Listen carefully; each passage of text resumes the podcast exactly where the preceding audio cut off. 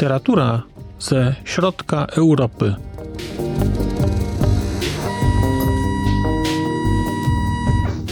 Podcast około książkowy.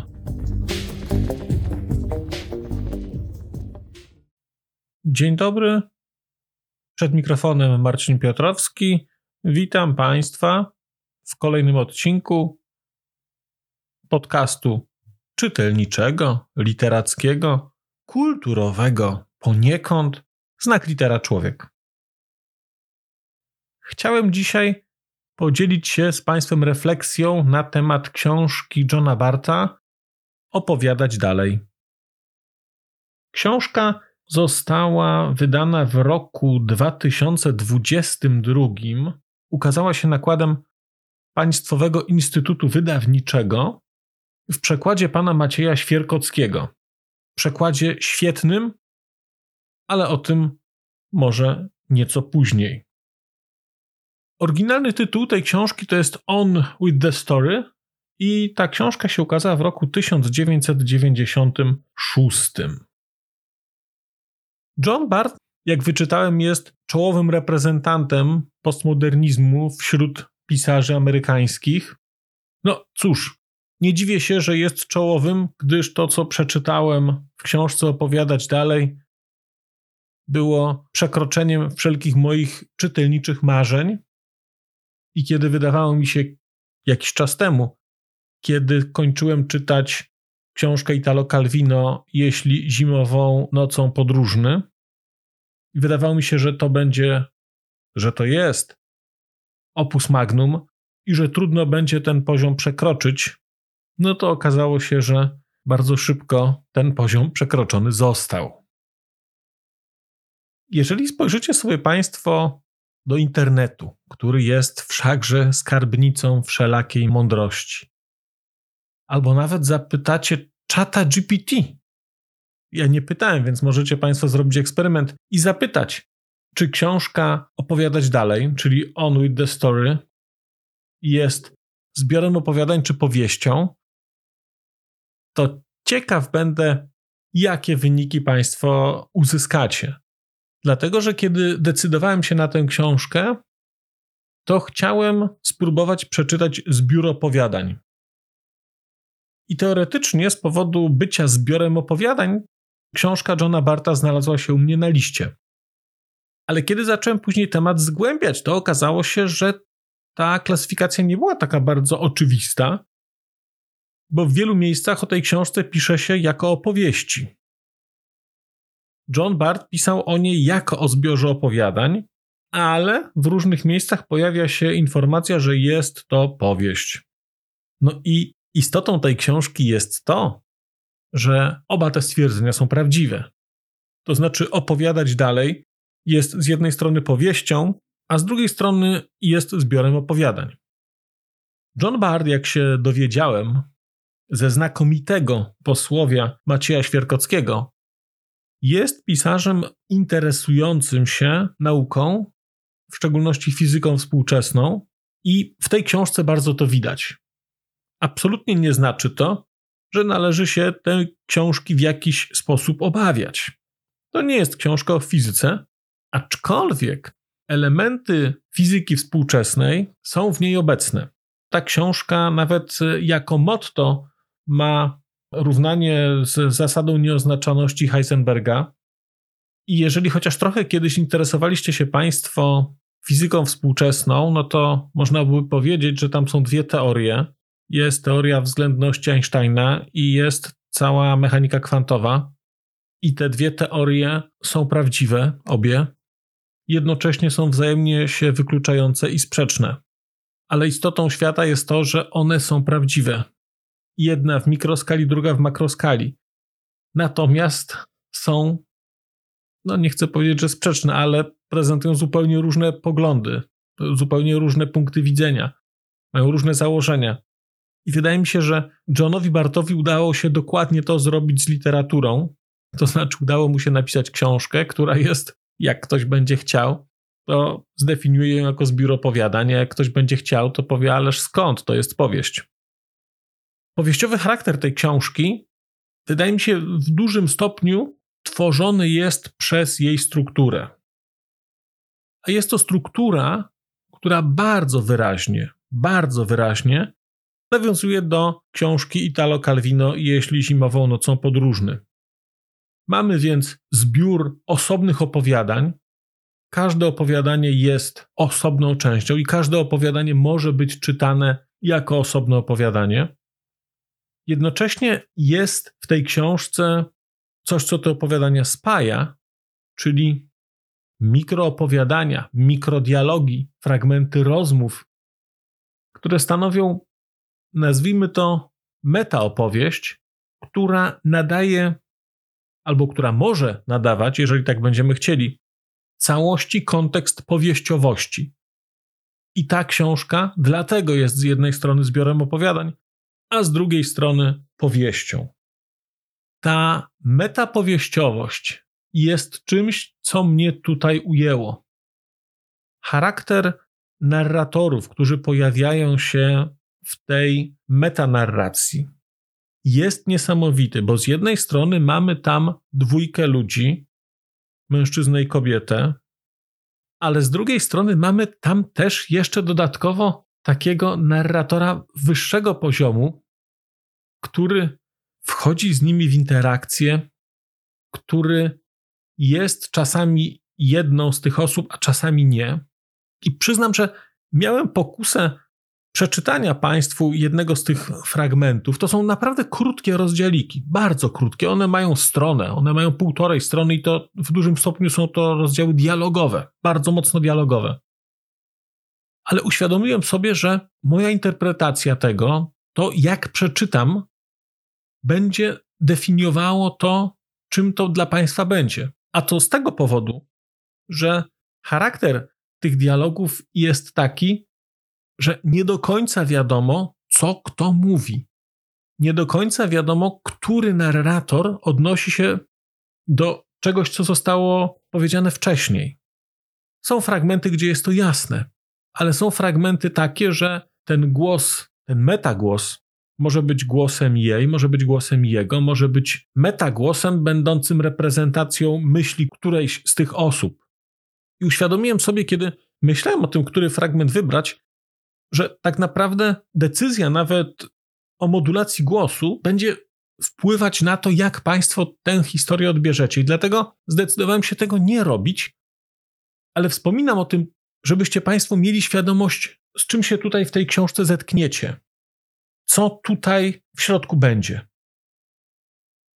Gdyby zapytać, o czym jest książka opowiadać dalej, to kwintesencją tego, o czym ona jest, jest jeden a czy właściwie fragment jednego z takich dialogów, który Państwu teraz odczytam, a właściwie to będzie jeden akapit, króciutki, z dialogu, czy właściwie z rozdziału, który jest zatytułowany Zaczekaj. W ogóle specyfika tych rozdziałów, nazwijmy to metapowieści, jest taka, że tytuł każdego rozdziału jest pierwszym słowem dialogu. Czyli jeżeli rozdział ma tytuł Zaczekaj, to to zaczekaj jest pogrubione, ale ma interpunkcję słowa dialogowego. To znaczy zaczyna się od myślnika, potem jest napisane zaczekaj, jest kropka i potem dalej toczy się dialog. To jest trudne do opisania, ale w trakcie lektury łapie się tę konwencję. Więc mamy tu sytuację, w której w poprzednim opowiadaniu pojawia się wątek odnalezionej kartki. Na plaży zostaje odnaleziona kartka wyrwana z książki. Czyta ją młody człowiek, który pominę dlaczego, czyta tę kartkę i uświadamiamy sobie kawałek dalej, że tak naprawdę ta kartka jest fragmentem książki, którą właśnie czytamy. I kończy się tak, jak kończy się poprzedzający ten fragment, który zaraz przeczytam rozdział. I John Bart pisze tak. Zaczekaj. Czekam. Stronę numer y, jakiś tam tamtego faceta kończą słowa pajęczyna świata? Tak, mówi opowiadanie. A następna strona powiada zaczekaj? I tak dalej. Pajęczyna świata. O co tu chodzi? Historie życiowe. Historie życia lub śmierci Opowiadania o opowiadaniach w opowiadaniach, połykające własny ogon jak wąż uroboros, poskręcane i skomplikowane jak pętle czasowe. I myślę, że opowiadania w opowiadaniach o opowiadaniach, połykające własny ogon, to jest kwintesencja tego, co znajdziecie Państwo w książce Johna Barta opowiadać dalej. To jest mniej więcej to, co znaleźliście Państwo u Italo Calvino, tylko bardziej. Powiedziałbym, że jednak bardziej. Pytanie, czy dało się bardziej? John Bart pokazuje, że dało się bardziej. Czym różni się styl Johna Barta, czy zawartość tej książki od książki Jeśli zimową nocą podróżny?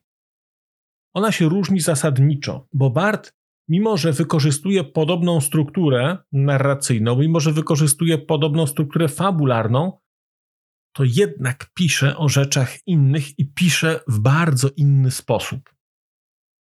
Kiedy czytałem książkę Italo Calvino, to miałem wrażenie trochę takiego ironicznego humoru, trochę takiej prześmiewczości w stosunku do świata, w którym Italo Calvino funkcjonuje. Całość była trochę taka puro nonsensowna. To było takie komiczne nieco. Wszystko było przerysowane.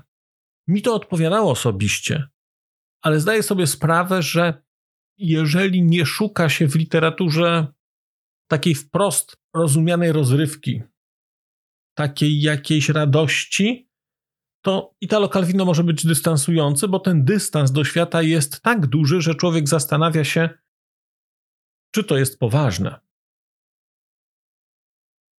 U Johna Barta jest zupełnie inaczej, bo mimo, że mamy te same struktury, mimo, że mamy bardzo podobny pomysł, to całość jest bardzo mocno zanurzona w rzeczywistości. Historie u Italo Calvino wydarzają się w różnych dziwnych miejscach, w takiej bliżej nieokreślonej czasoprzestrzeni. A historie, które opowiada John Bart, pojawiają się, funkcjonują w bardzo konkretnej przestrzeni. To są wschodnie wybrzeża Stanów Zjednoczonych Ameryki Północnej. To jest Zatoka Chesapeake. To są jakieś wyspy na Karaibach. To są okolice Florydy. To jest wszystko bardzo konkretne miejsce. Co do czasu, też te daty tam są nawet jakieś podane, więc to jest tak jakby konkret. Ale chyba najciekawsze w tym wszystkim jest to, że o ile problemy, które opisuje Italo Calvino, są problemami takimi, nazwijmy to, no, nieco udziwnionymi, bo nie każdy wszak zostaje wciągnięty do gry wywiadów, nie każdy szmugluje książki, nie każdy porywa pisarzy czy tłumaczy. O tyle większość z nas zmaga się ze zjawiskami czy z problemami takimi jak nieuchronność śmierci, choroba, relacje małżeńskie, dorastające dzieci, kryzys finansowy, chęć powiedzenia czegoś, czego nie możemy powiedzieć, przemijająca miłość. Te wszystkie rzeczy, o których pisze John Bart, są takie bardzo zanurzone w rzeczywistości. To są historie bardzo mocno skupione na wątku dojrzałości. Są też mocno osadzone w takim, nazwijmy to języku naukowym, bo tutaj jest, pojawiają się te odniesienia do fizyki współczesnej. One są bardzo delikatne, ale jednak są i są dosyć regularnie. I to są niesamowicie ciekawe konstrukcje, bo tutaj spotkacie się Państwo z sytuacją, w której na przykład ten uroboros, o którym mówiłem, ten uroboros przyjmie postać kobiety, która lecąc w samolocie, przegląda taki darmowy magazyn lotniczy, zaczyna czytać tam opowiadanie i odkrywa, że opowiadanie jest tak jakby o niej, o osobie, która jest w takiej samej sytuacji jak ona, i okazuje się, że akurat samolot przelatuje dokładnie nad miejscem, gdzie dzieje się akcja tego opowiadania. A jednocześnie osoba, która siedzi obok niej, to jest pisarz, który to opowiadanie napisał. No i nie powiem, co dalej, ale ten rodzaj zapętlenia, ten rodzaj takiego czasami pęknięcia w umyśle, takie, że człowiek stara się to poukładać i w którymś momencie ta konstrukcja pęka, bo nie da się tego nagiąć, bo to są różne rzeczywistości. To gdzieś pęka i się człowiek orientuje, że jeszcze raz musi o tym pomyśleć. I takie wątki, które tutaj są bardzo silnie obecne, to jest wątek życia a opowieści. To jest wątek świata a opowieści. Świata jako opowieści. Istota narracji. To czym jest narracja? Pojawiają się tutaj bardzo ciekawe wątki związane z teorią literatury. Czym jest opowiadanie? Czym jest scenariusz? To są świetne rzeczy, bo one są włączone integralnie w to, czym jest ta książka, w te niektóre opowiadania. Znakomite, znakomite to jest. Dla mnie ta książka jest wyjątkowa także dlatego, że po raz pierwszy zetknąłem się dopiero tutaj, dopiero w opowiadać dalej, z sytuacją, gdzie bardzo jasno postawiony jest może nie znak równości, ale pewna tożsamość pomiędzy fizyką współczesną, taką filozofią fizyki współczesnej, a teorią literatury. Ja te rzeczy do tej pory bardzo mocno czułem, ale jednocześnie wydawało mi się to tylko odczuciem. Tutaj to jest wprost pokazane, to tutaj wybrzmiewa. To jest piękne. Czy dla mnie to jest w ogóle odkrycie całkowicie nowego obszaru do eksploracji czytelniczej, ale także nazwijmy to intelektualnej, jeżeli mogę pokusić się o takie stwierdzenie. I wiem, że będę te wątki eksplorował, bo są dla mnie szalenie interesujące. Chciałem też kilka słów powiedzieć na temat przekładu, bo jest to przekład znakomity. To jest przekład e, Macieja Świerkockiego. Książka dostała od niego także znakomite posłowie, znakomite posłowie. Nie wiem, czy to posłowie lepiej czytać wcześniej czy później. Ja je przeczytałem po lekturze książki. I wydaje mi się, że chyba jednak lepiej później, bo tam będą takie elementy, które mogą do jakiegoś stopnia być spoilerami. Nie sądzę, żeby to były spoilery duże, bo poziom oderwania tych poszczególnych opowieści od siebie jest naprawdę spory. I nawet jeżeli się to przeczyta, to posłowie wcześniej, to wydaje mi się, że poskładanie tego w głowie, pilnowanie, to jest chyba, wydaje mi się, przy pierwszej lekturze niemożliwe, żeby sobie zespoilować książkę tym, co jest napisane w posłowiu ale bardzo, bardzo doceniałem pracę tłumacza, bo miałem wrażenie, że ta książka jest w ogromnym stopniu o języku, w ogromnym stopniu o idei przekładu, bo mamy tutaj przeróżne języki. Mamy język profesora uniwersyteckiego, mamy język jakiegoś młodego człowieka, język, mamy sposób myślenia, sposób rozumienia świata. Jednocześnie poza językiem angielskim, w którym ta książka została napisana, są zwroty z języka francuskiego czy z języka niemieckiego, i niektóre z tych zwrotów są wyróżnione w formie składu, ale niektóre są umieszczane tylko jako pojedyncze słowa.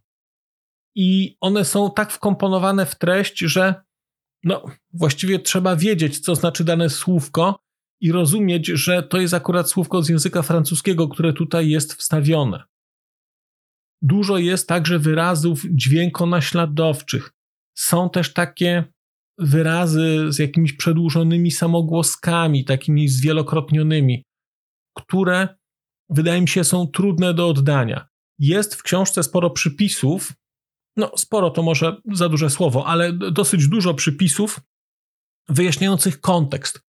Więc jeżeli na przykład jest fragment, który odnosi się do przysięgi składanej przez amerykańskich listonoszy, to jest to zaznaczone, że na przykład dany fragment jest tam postawiony asterysk, jest y, informacja, że to, co tutaj czytacie Państwo, to jest fragment, to jest wyimek y, z przysięgi przez nich składanej, że to jest takie nawiązanie, więc to jest świetnie zrobione.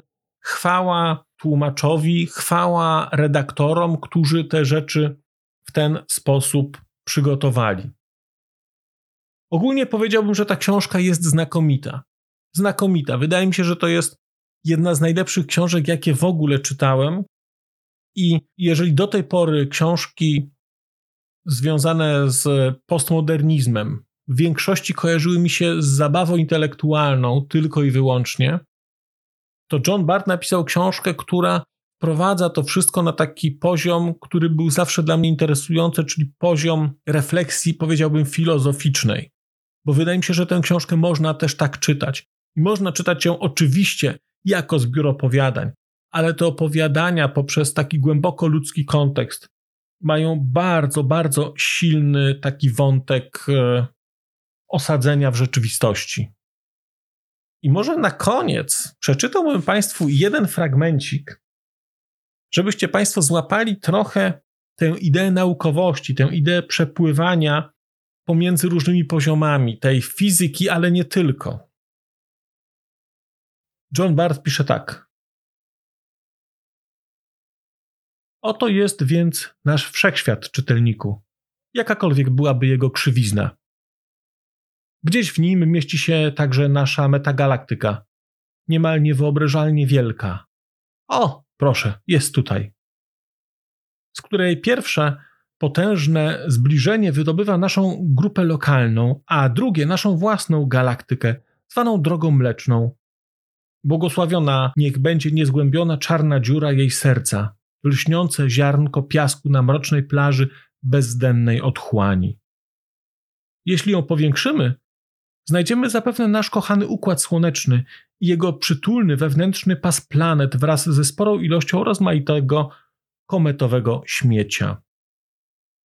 Oczywiście jest tu i nasza Ziemia razem z atmosferą, którą właśnie wchodzi bryła wielkości pięści, cząstka komety Swifta Tatla, oglądana z naszej perspektywy 13 sierpnia 1994 roku o godzinie 23.14 czasu wschodniego, a rzeczone wejście, czyli w praktyce kolizja, powoduje, że ta bryłka materii spala się błyskawicznie w meteorytowym rozbłysku nad wschodnim wybrzeżem Stanów Zjednoczonych, nad tymi atlantyckimi plażami Delaware i marylandzką częścią zatoki Chesapeake, gdzie wasz szczerze oddany autor kończy właśnie pisać opowiadanie zatytułowane Po wsze czasy, mając do czynienia, jeśli o ludzi chodzi, innymi z John i Frankiem Pollardami.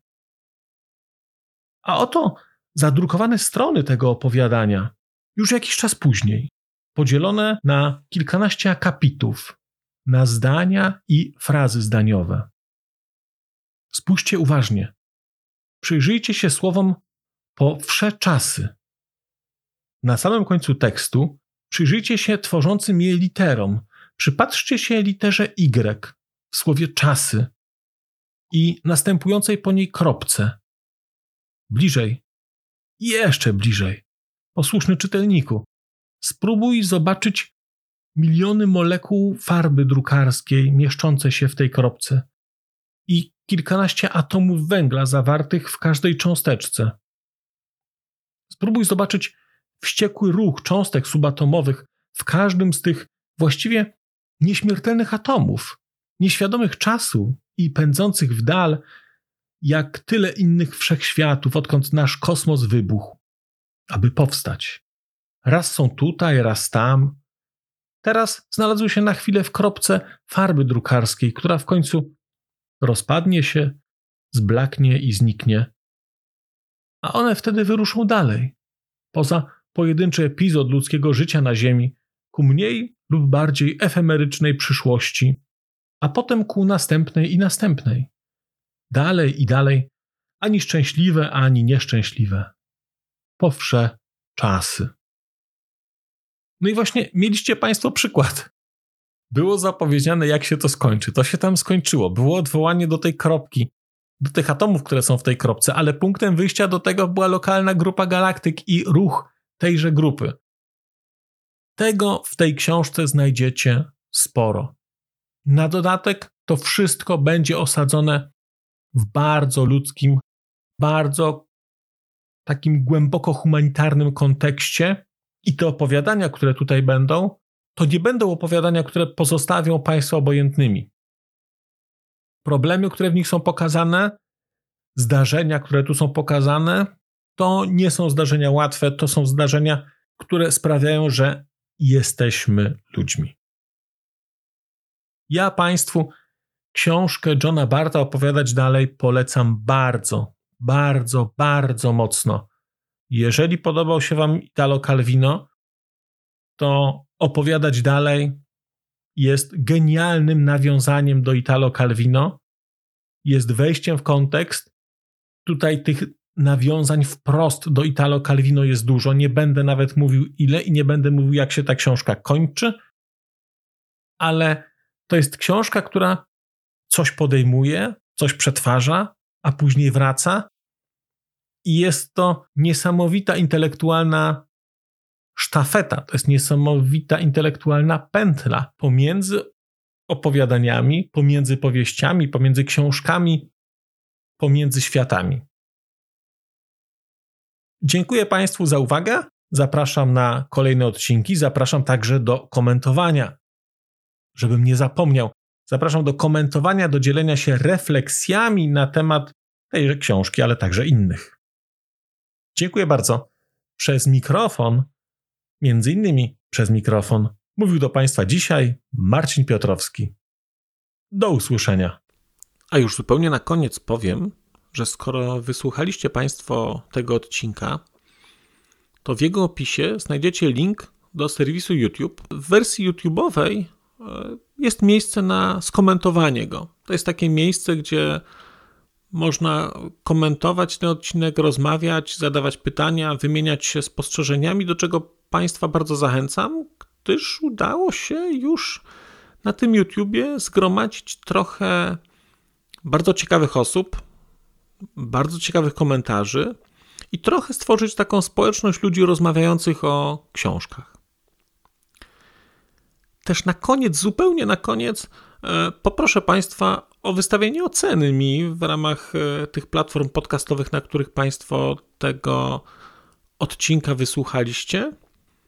I nieważne jaka ta ocena będzie, istotne dla mnie po prostu, że będzie.